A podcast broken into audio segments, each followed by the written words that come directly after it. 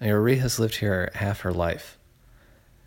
She grew up spending six months in New York and six months in Bombay. It gives her this great mixture of really, you know, really, really classy New Yorker, but like at the same time, if you look at me sideways, I'll kick you in the teeth. And and Desi girl, her accent even switches between New York and Bombay depending on who she's talking to or or what what feelings she has. Like by any by by all measures, she is both and should have both citizenships.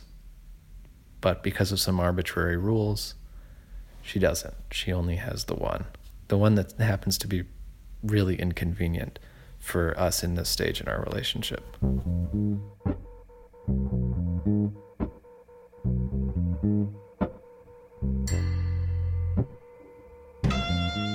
This is Status, a show about the people we love, the places we come from, and where those two things intersect. If this isn't your first episode, go ahead and pause the show right now and head to iTunes and leave a review. I want to keep making the show better, and the only way that I can do that is to hear from you. Today, I've got a story for you that I've been wanting to tell for a long time. It's the story of a couple whose priorities changed entirely the moment that they met. Let's get into it.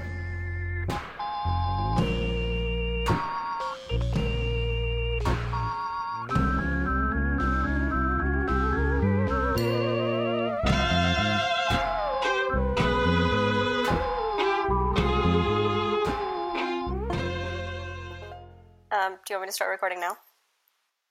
Okay. Um, record. Okay, cool. This is Ariha. She's a writer in San Francisco, and we met when we were both grad students at Stanford. I was born in India, you know this. Um, my parents got divorced when I was a year, year and a half old.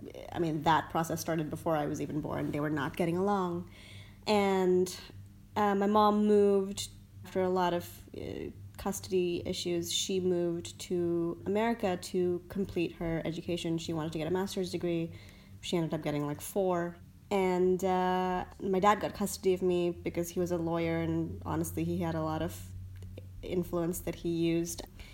You know, there was this kind of weird transatlantic dual custody thing where I where I visited my mom. It was usually either winter vacation, which was like two three months long, or usually summer vacation, which was like four or five months long. So effectively, I was here half the year, and it's always been a back and forth. And I think when I was really little, my mom wanted to have custody of me and, and bring me over to the states and you know get me citizenship and all that stuff but the the battle with my dad was very very long and very messy and I, I think honestly a lot of it became just like a spiting the other person thing that's just a feeling that I have now um, in retrospect. I went to school in India the whole time, so grade school, um, high school. Um, I only came to New York for college, but effectively I'd been living here, I guess, like half my life before that, and and always felt this like weird, you know, from a very young age. It's like I think differently than a lot of Indians do, and I also think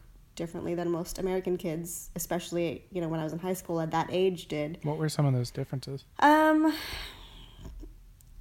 I was too conservative for for American high schools. My mom never never wanted me to go to high school here because she had she went to school in India and she grew up there and and she knew kind of how like hard it could be for American kids, which I which I didn't really understand until pretty recently. You know, there's a lot of pressure on kids in middle and high school, and uh, like sex becomes a thing way way earlier than it does um, in India, and I think that that kind of forces kids to grow up earlier in the in the wrong ways, and in India, it's kind of the other problem where everyone is is too sheltered and spoiled, and they don't you know they kind of settle into their routines very early and they don't try new things and they're and that makes them very judgmental and susceptible to believing in taboos. Um, and, I was I was never one for kind of putting up with that um, I dealt with a lot of that because uh, you know growing up in the 90s I was the only kid in my high school who had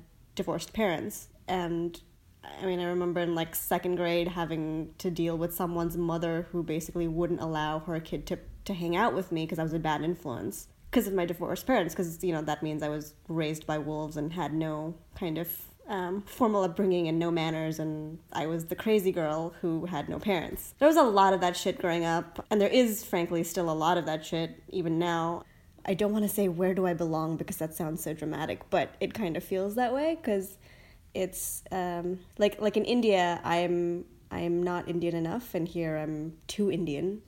There's always this kind of struggle of like, why am I fighting so hard to be in either of these places where I don't really belong and Ariha might not have felt perfectly comfortable in either India or the US.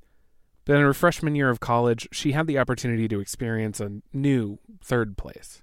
It felt very, and I think that's why in Italy I actually had uh, the least trouble I've ever had making friends because I could kind of experiment and and be whoever I wanted to be and, and that was okay and there was, and there was no one kind of rolling their eyes at me because I was I was doing something different or I was being someone different.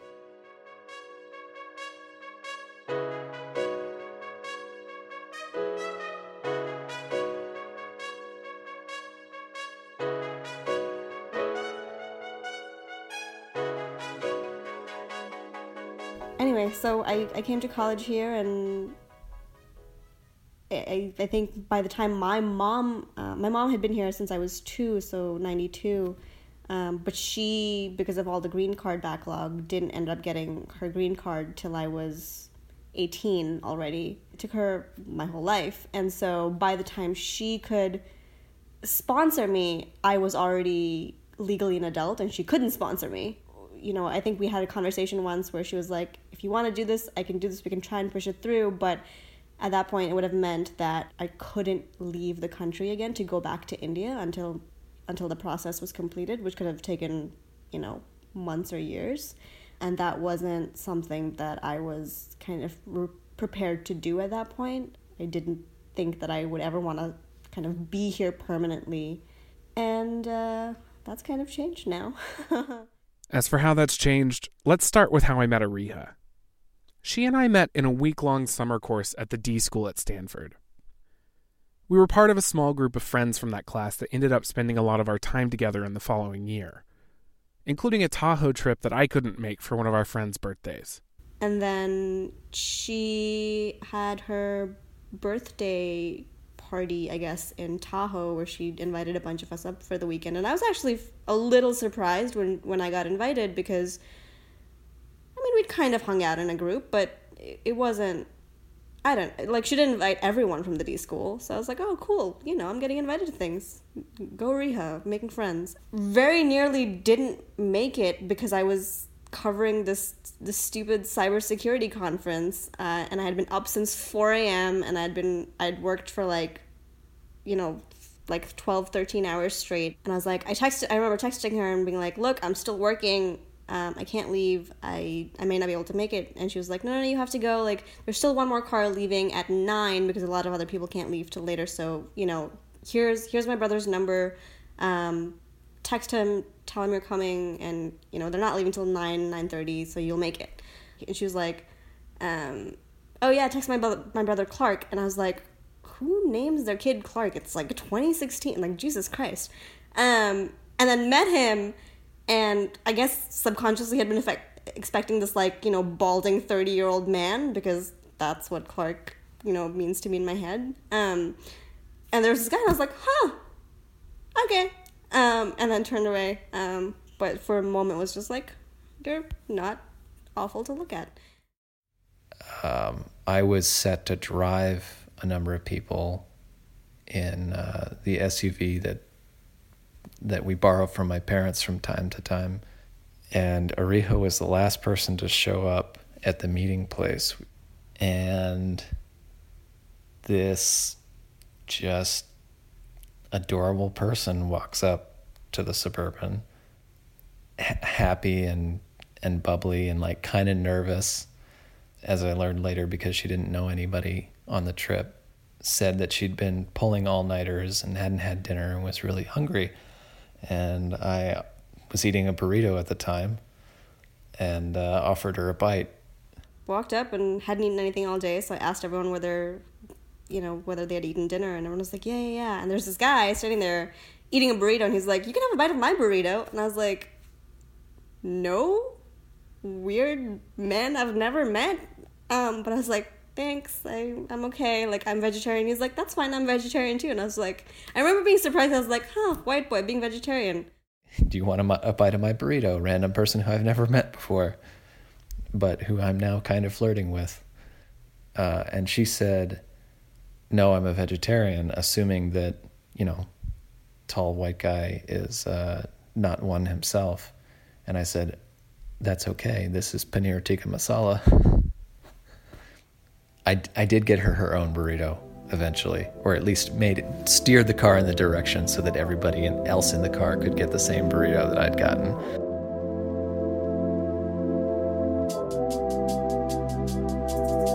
The next day, I tried to go snowboarding. You know, a bunch of us were on the mountain. Clark had taken a bunch of us up, and he had gone off snowboarding but we couldn't get a lesson, so we, we were trying to head back. And so I just texted Clark and I was like, hey, we can't get a lesson, so I guess we'll just figure out how to get home. And, you know, and I remember him texting me, like, oh, you don't have to leave. Like, I'll teach you how to snowboard. And so he took me up the mountain, and uh, I was terrified, and I was on my ass the whole time. But uh, he tried to teach me, and uh, you know, it was we ended up hanging out, and we went on a walk, and and I remember being really surprised that this guy who had basically never met any of us before was offering to spend his time teaching us how to snowboard. Looking back now, I feel like that's so like Clark to spend his time like making people feel included and and we ended up hanging out a lot that weekend because I didn't really know anyone else in that group. And I remember thinking right from the start how kind of surprised I was that this white guy from Menlo Park and me with, you know, my hoboing across the world had so much in common, not just in terms of, you know, interests, but just sensibilities, I guess. Um, where family was really important and learning um, was always a passion. And anyway, so we ended up spending a lot of time together that weekend, and that kind of never stopped. Usually, when you meet someone on a vacation or something like that, they're not a part of your normal life, and it kind of stays in this vacation bubble, um, you know, and it never really goes anywhere. And I feel like Clark came into my life and basically never left. I was like, okay, guess we should have a conversation because you're just not leaving. We gotta have this conversation. And so we had that conversation very, very early and very awkwardly. After having that early, awkward conversation, there was still a potentially more awkward, even earlier conversation to be had. I, I met Clark just a couple of months before we graduated um, in February, and I was graduating in June, so I'd already kind of started the job search.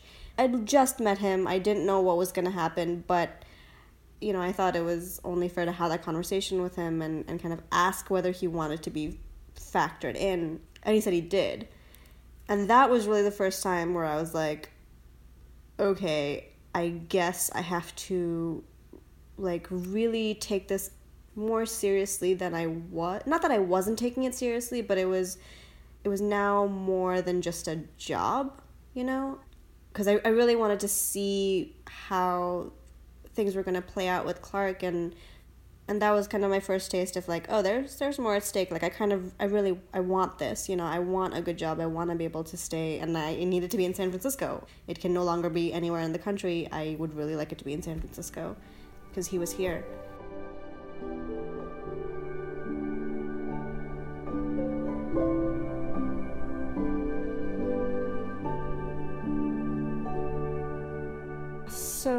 The H-1B is a visa that is basically an employment visa. When you come here as a student, you're on an F1 visa. Um, it allows you to, you know, remain here for the duration of your of your program, however long that may be. And the F1 gives you a one year kind of stopgap called the OPT after you graduate, so you can get um, it's called optional practical training, which means, hey, you studied you know, this particular subject for this many years. Now you get a year to actually try and get a job in the United States and, and practice your craft. After that one year, either you, you leave the country or you get a job during that one year that will sponsor your H 1B, which effectively means, you know, they file paperwork on your behalf and, and say, look, here's this, you know, exceptionally talented person. She has these skills that we haven't been able to find anywhere else. We've employed her, we like her, we'd like her to stay in the country. And you basically apply for an H 1B, and if the government grants it to you, you get to remain in the country as long as you're employed. And that's really the catch is that the OPT is for work and you you do have to have a job in order to be able to stay in the country on an OPT, but you do have it's it's a little more lenient. So if you're on an OPT and you can't find a job immediately after you graduate or you you know only have a 3 month internship, you can still stay in the country. You have a stopgap of I believe it's 60 days. Um, where you can remain in the country and be unemployed as long as you can say that you are actively looking for work. Um, on the H 1B, there's no such leniency. So your H 1B is tied to the company that sponsors you. Um, so if I'm working for company A and company A sponsors me, I have to always be employed by company A as long as I'm in the country. If I get fired by company A or if I quit, unfortunately, there's no kind of dates or times mentioned in, in the legalese of the H 1B. So some people have lost their jobs in an H 1B but have kind of managed to stay in the country for a couple of weeks or even a couple of months um, and not been caught, but it's a huge risk. And if you are caught, you're technically staying in the country illegally and you can be banned for up to 10 years. I do want to clarify one thing here. You can change jobs while on an H 1B, but your new employer must file an H 1B transfer petition. And that process must be initiated before you leave your current employer. The details there can get a little murky. But this path, this process of F1 to OPT to H1B, this has become sort of the regular accepted immigration path for international students in the US, especially in the San Francisco Bay Area. And a lot of people would add a green card on as the next natural step. In fact, the next step after that would be naturalization, citizenship. While the details of why the H 1B exists don't explicitly support this five step process, this has become a pretty typical approach to citizenship in the US for highly skilled people, but it obviously does not come without its difficulties. There's getting into and through school, finding a job, specifically one that will sponsor your H 1B, winning the H 1B lottery, meeting criteria for and being sponsored for your green card application, obtaining that green card, which is its own very long process, living in the States for five years, filing an application for naturalization, and finishing that process, which has its own timeline and set of hurdles. So, in the grand scheme of things, Ariha is very early on in this whole thing. So, I did get a job after I graduated. Um, it didn't work out. Um, it was just not a good fit um, they had agreed to sponsor my H1B, but it, it didn't work out. Luckily, because I was still on my OPT, it was okay that that job didn't work out, and I actually spent, I believe it was like a month and a half or two months unemployed and looking for work. And I was able to get a new job that also agreed to sponsor my visa, which is great, and that's what happened. So in April, they sponsored me. The H 1B is a lottery. It's not a merit based application, it's a lottery in the literal sense of the word, which a lot of people don't understand. It's literally a lottery. Names go in a box, names come out. Those people get the H 1B and the others don't.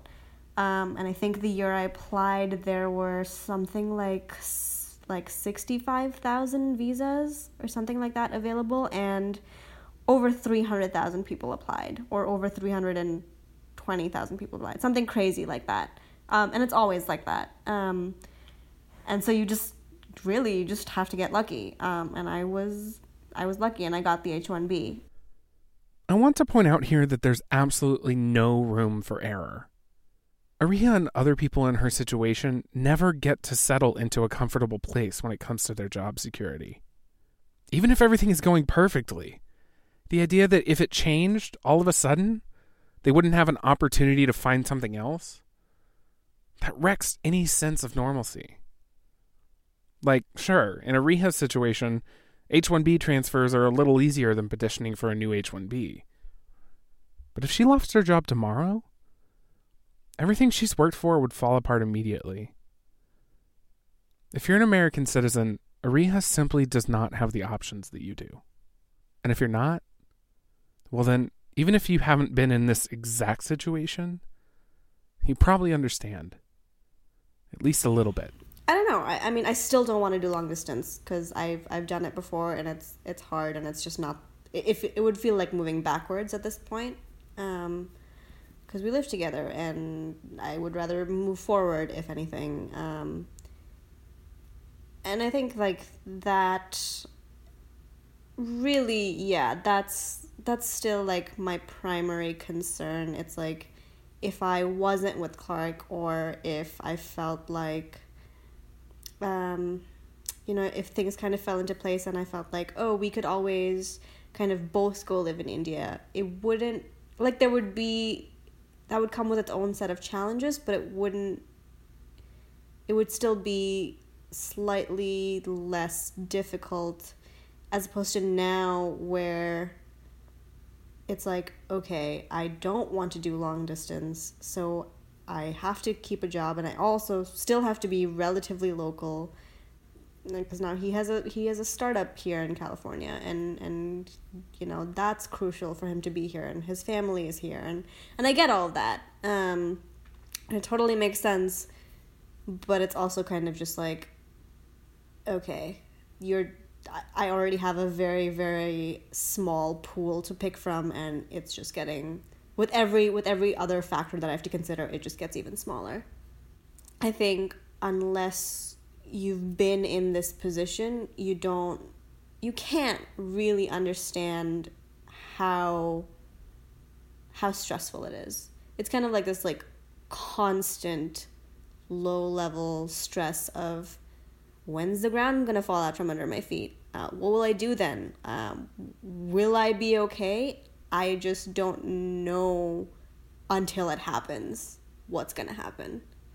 Um, and I appreciate the support, and you know that makes it like him being there makes things better in general. But that doesn't mean that it's not really hard and frustrating and isolating sometimes.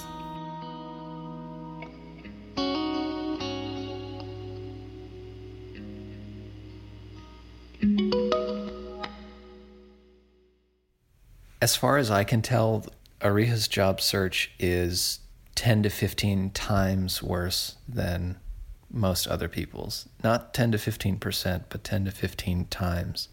In tech in San Francisco, we're in boom times right now. So it, it's like the late 90s. If you don't like where you're at, you can have a new job by next afternoon. So I, I don't have a, a baseline for how it is for people out outside of that. But it seems like she has to apply to 10 to 15 times more jobs than anybody else because 14 times out of 15, when she gets through the initial screen, they ask about immigration status and just say no. So the H 1B requires that you get a job which is in line with your training, your higher education. So, unlike a lot of our peers, Ariha can't do things like try out several different industries, take a couple of months off and make things in the wood shop, stop and try a personal project. I find myself feeling really guilty that my career is here in the Bay Area, or at least in California, and that are not married right now. So that means that while a breadth of career options might be available to her back in India, I feel like kind of it's my fault. Um, that she has you know only only so very few options but at the same time, like, we're not ready to be married just yet. And we had talked about that probably in the first couple of weeks of, of knowing each other. Uh, we had both come to the conclusion that we n- neither of us was interested in uh, accelerating a marriage up to the State Department's timeline. I was prepared to continue the relationship here on those grounds.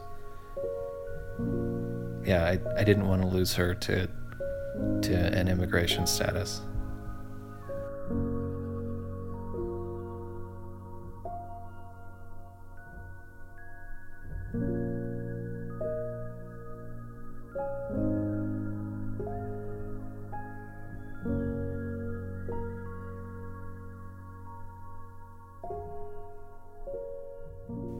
That's kind of like goes back to what we were saying about having kind of having those conversations pushed up early or having having your timeline kind of expedited right? It's like it's like yeah it's not necessarily something that i don't want to do but you know maybe you know if this visa thing wasn't an issue it, it wouldn't be a conversation we had for another six months or a year or two years like marriage to me is just so important and it's so important to me that it be real that no matter how important staying here and the visa thing is to me marriage still trumps that. Um, and it was i mean it's always been the same with any conversation with clark too. It's like yeah i'm, I'm asking you to have this conversation with me earlier than than you might be comfortable with. Um, but i would i would as hard as it would be, I would almost rather that you say, no, I don't want to do this, as opposed to rushing into it just because you feel pressured. And that's the thing though, that's that's what kind of is really hard sometimes for me is that it's it's always in the conversation and so there's always this kind of fear in the back of my head or this kind of like skepticism where it's like oh, is this real? Um like why are we talking about this? Like would we would be would we be having the same conversation in the same way otherwise? Um that's not a healthy way to think about it because it, it is a fact and it doesn't change and you kind of have to go with that. But it does introduce like a, a, another layer of of kind of like you know checking checking what's real and what's not you may have heard of this, but the president has openly pondered doubling the minimum salary requirement for the H 1B visa. I asked Ariha how those rumors were affecting her. It doesn't matter. It's just, it's just kind of, it's luck, it's chance. You know, I, I keep my head down and I do what I can, and it's entirely possible that that doesn't work anyway. Obviously, if that came to pass where he raised the minimum salary requirements, that would make it at, at least for me as a writer, as a journalist, basically impossible to get a job. I, I think if that that came to pass, effectively that would be that would be the end of it. Because I don't I don't see anybody paying me $130,000 to to to handle their blog. I just don't. If there's anything about immigration that hasn't changed since President Trump took office, it's that as an immigrant, you never get a chance to relax. Things are always a bit unstable, and your status is always in question.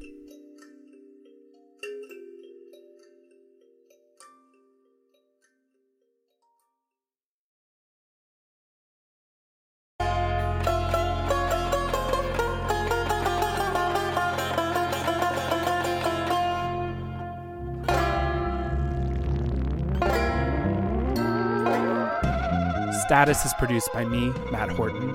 Music is by Tyler Van Arsdale, Cephia, Lakey Inspired, and Ben Mitchell. The Status theme song is Bread and Circuses Are Back by Ben Mitchell. Status is on Twitter at Status Podcast, and you can send email to podcaststatus at gmail.com.